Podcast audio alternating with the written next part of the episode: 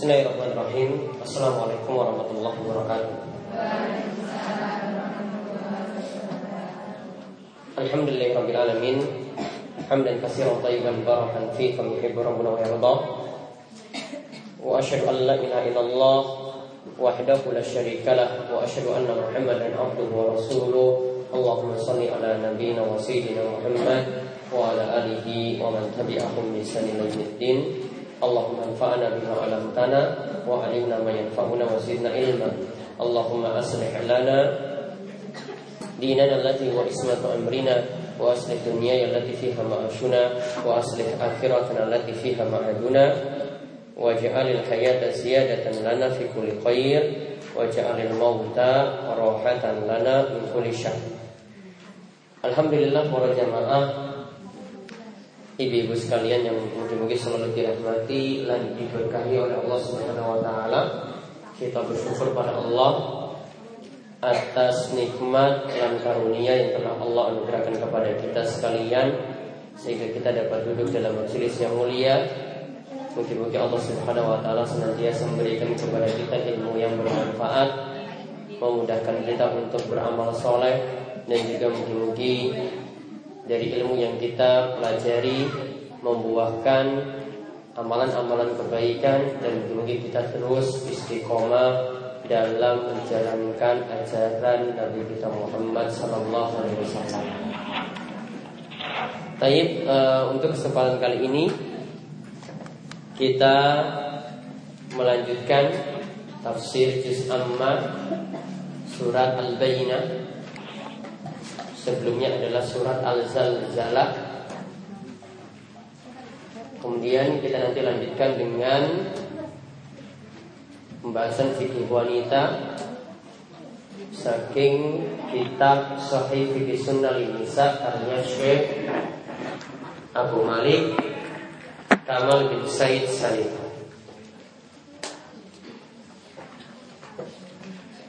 Sampun dibuka.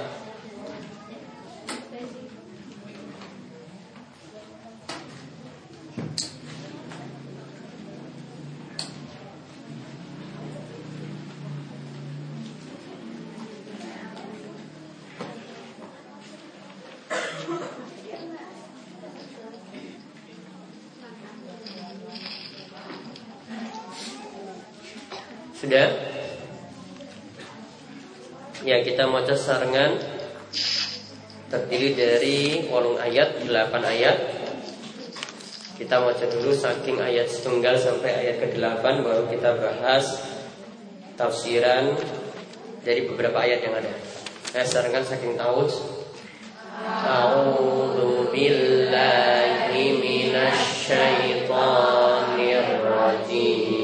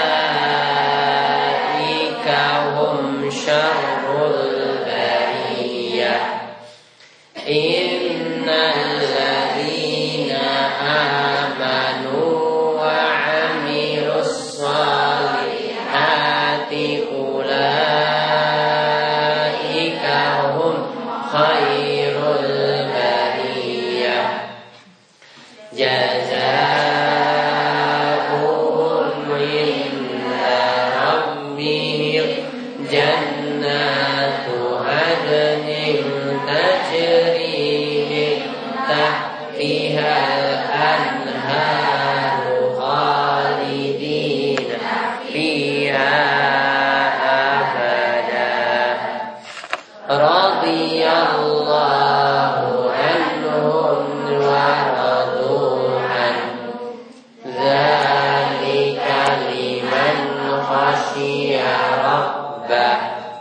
Baik. Surat Al Bayyinah. Tulis tafsir Surat Al Bayyinah.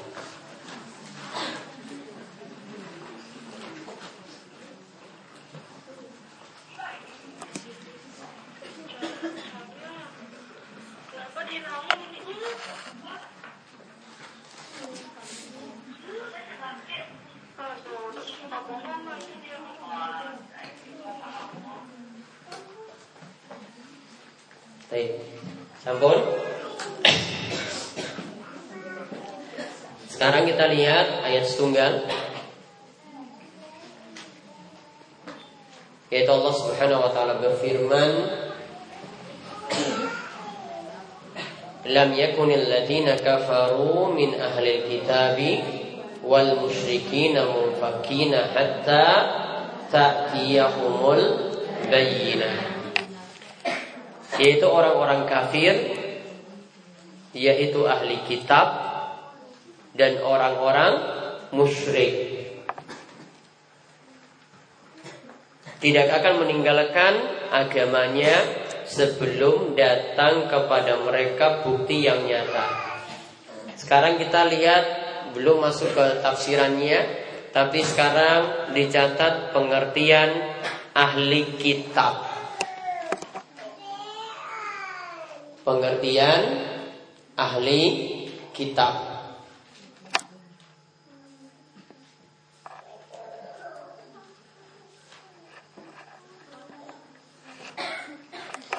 Ahli kitab adalah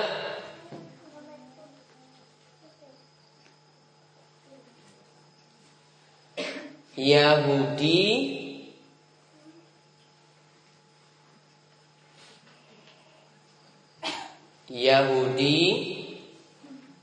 dan Nasrani.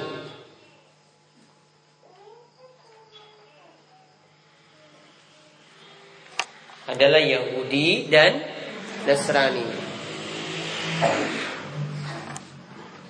Sedangkan yang dimaksud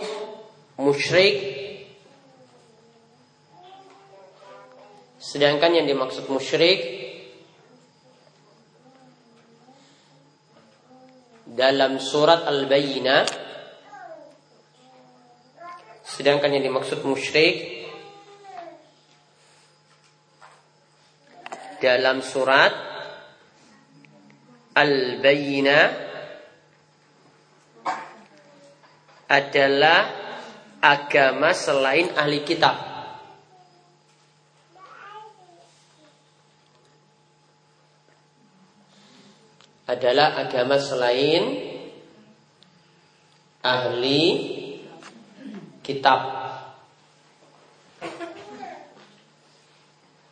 Atau agama penyembah berhala.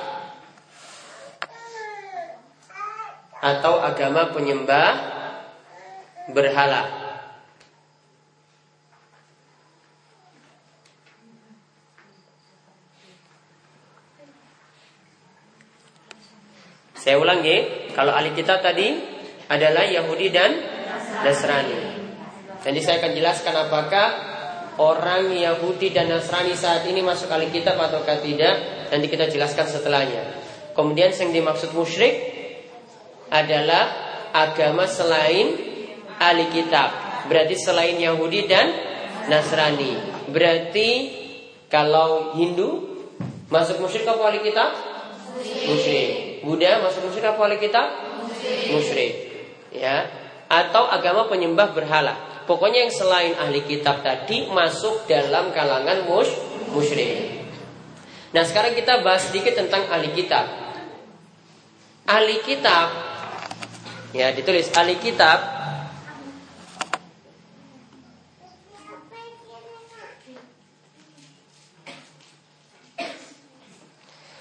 bukanlah yang dimaksud, bukanlah yang dimaksud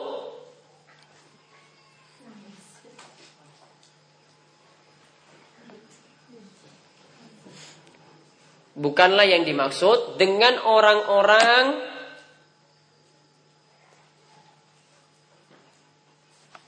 yang berpegang teguh, bukanlah yang dimaksud dengan orang yang berpegang teguh dengan kitab yang asli.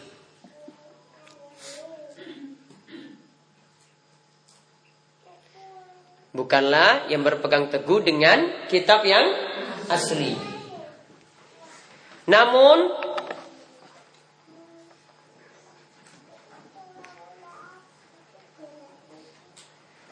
Namun kitab mereka sudah berubah.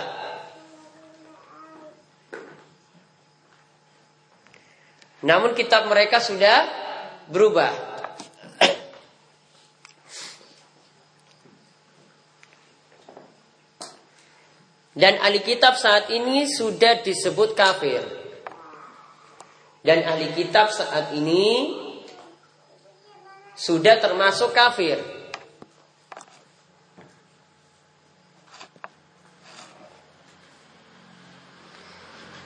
Karena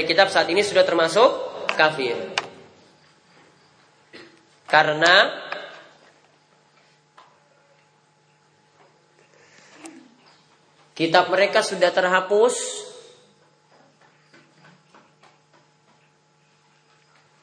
dengan datangnya Al-Quran. Karena kitab mereka sudah terhapus dengan datangnya Al-Quran,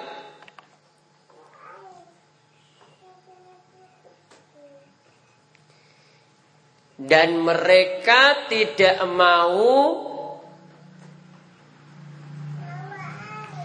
mereka tidak mau mengikuti petunjuk Alkitab.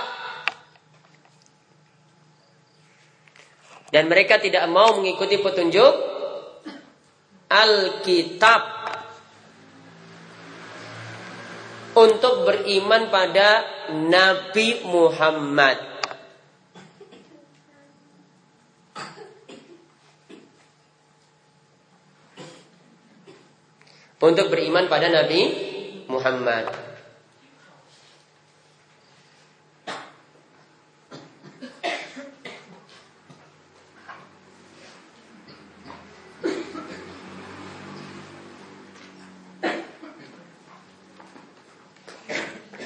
Dan perlu dipahami nggih, di dalam Al-Quran itu nanti disebutkan beberapa ayat yang menyebutkan bahwasanya di dalam Alkitab sendiri sudah disebutkan nama-nama Nabi Muhammad. Jadi disebutkan dalam Al-Quran misalnya, ya'ti min ba'di ismuhu Ahmad.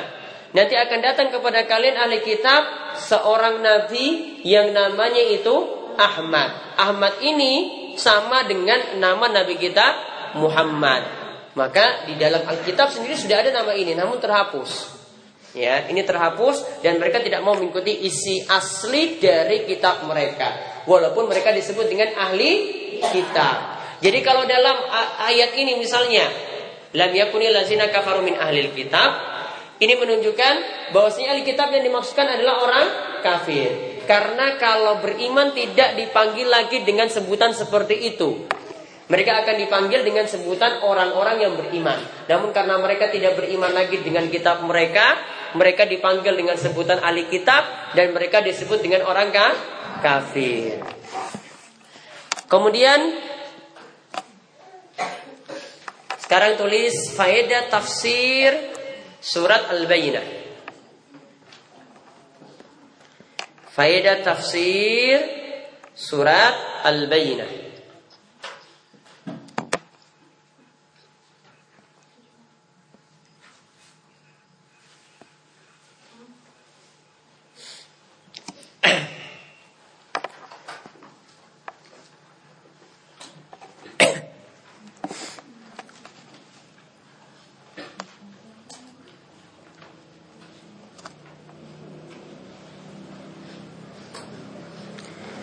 Faedah yang pertama,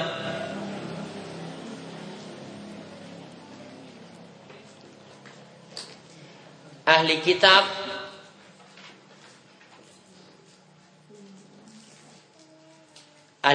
saat ini termasuk orang-orang kafir. Ahli kitab saat ini termasuk orang-orang kafir.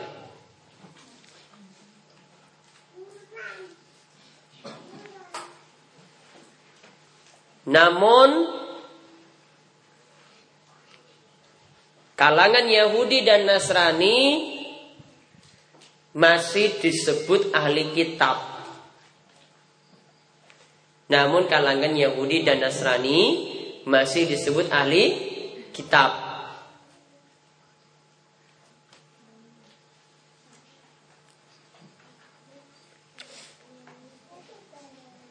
Nah, sekarang masih dalam poin yang sama nggih, saya sebutkan keistimewaan atau perlakuan Islam terhadap ahli kitab. Ya, sekarang tulis perlakuan Islam terhadap ahli kitab.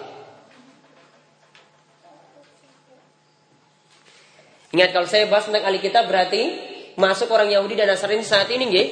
Masuk orang Yahudi dan Nasrani saat ini. Kita bahas bagaimana interaksi dengan mereka.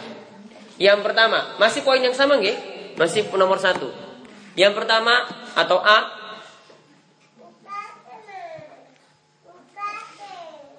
Pria muslim boleh menikahi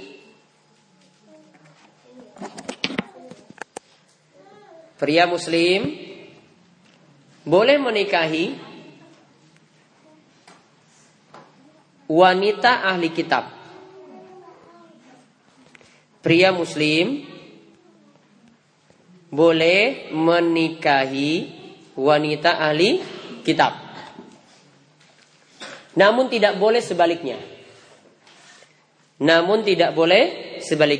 Sebaliknya bagaimana berarti? Pria ahli kitab tidak boleh menikahi wanita muslim atau wanita muslimah. Saya sebutkan saja dalilnya di sini. Dalil yang menyatakan bahwasanya boleh wanita ahli kitab itu dinikahi oleh laki-laki muslim.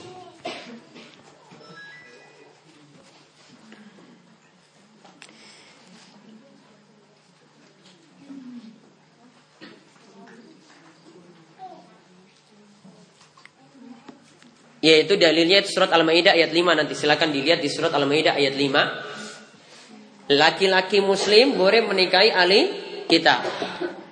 Al-yawma uhilal lakumut thayyibatu wa ta'amul ladzina utul kitab halul lakum wa ta'amukum halul lahum. Pada hari ini dihalalkan bagi kalian yang baik-baik. Makanan sembelihan orang yang diberi kitab, yaitu ahli kitab, itu halal bagi kalian dan makanan kalian halal bagi mereka. Lalu di sini pada poinnya di sini sebutkan wal muhsanatu minal mu'minati wal muhsanatu minal ladzina utul kitab min qablikum. Begitu juga halal wanita-wanita yang menjaga kehormatan dari orang yang beriman dan wanita-wanita yang menjaga kehormatan dari ahli kitab boleh dinikahi oleh pria muslim. Dalam surat Al-Maidah menerangkan demikian. Kemudian yang kedua.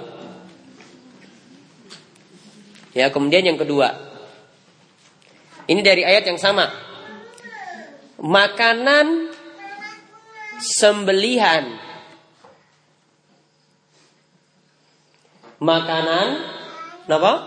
Sembelihan.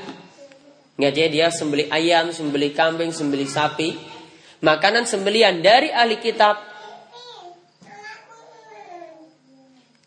halal bagi kaum muslimin. Halal bagi kaum muslimin.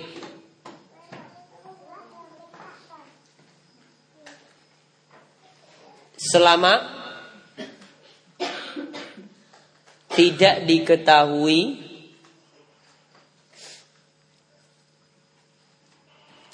cara penyembelihan mereka yang keliru. Selama tidak diketahui cara penyembelihan mereka yang keliru.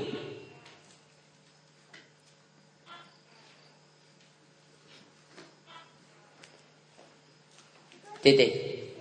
Jadi berapa hal tadi yang dihalalkan di sini dalam surat Al-Maidah ayat 5? Yang pertama tadi, pria muslim boleh menikahi wanita ahli kitab. Namun lihat di sini catatannya, nggih. Catatannya tetap menikahnya ikut aturan Islam. Karena Nabi SAW mengatakan al-Islamu ya'lu wa la yu'la alaihi. Islam itu tinggi dan tidak boleh dikalahkan, dia tidak boleh dibawa. Maka berarti harus manut tuntunan Islam. Berarti nikahnya di masjid, bukan nikahnya di gereja. Kemudian nanti keturunannya juga tidak boleh diberikan pilihan. Ah, terserah saja nanti anaknya ngikut Islam atau ngikut ahli kitab. Tidak boleh dibilang terserah, wajib ikut Islam. Bolehnya nikah tadi, namun untuk masalah, ya, masalah pernikahannya atau masalah keturunannya, Islam yang harus dimenangkan. Al-Islamu ya'lu wa la yu'la alaih. Islam itu tinggi dan tidak boleh dikalahkan. Nggih, paham nggih? Yang syarat ini tidak bisa dipenuhi zaman ini. Karena orang yang nikah dengan ahli kitab, nikah dengan non-muslim, itu rata-rata tidak bisa menjaga agamanya. Maka syaratnya sangat-sangat sulit. Coba lihat yang artis yang nikah, ya, artis yang nikah dengan beda agama, coba. Mereka lihat agamanya bagaimana. Ya, sampai-sampai nggak habis pikir, ketika suaminya itu yang non-muslim itu meninggal dunia pun tetap disolatkan jenazah. Gimana mau nyambung? Istrinya muslim nggih, nyolatkan suaminya yang non muslim sholat jenazah. Nyambungnya di mana coba? Ya, itu nggak nyambung sama sekali. Dia bacakan Yasin, bacakan tahlil juga nggak nyambung. Nggak akan sampai. Karena sudah beda apa? Beda agama. Jadi kalau sudah beda agama, maka sedulur pun itu tidak ada manfaat. Mau didoakan, mau disolatkan, mau disodakokan atas nama dirinya, tidak ada manfaat. Sudah selesai. Manfaatnya cuma ketika di dunia tadi. Kemudian yang kedua tadi apa? Makanan.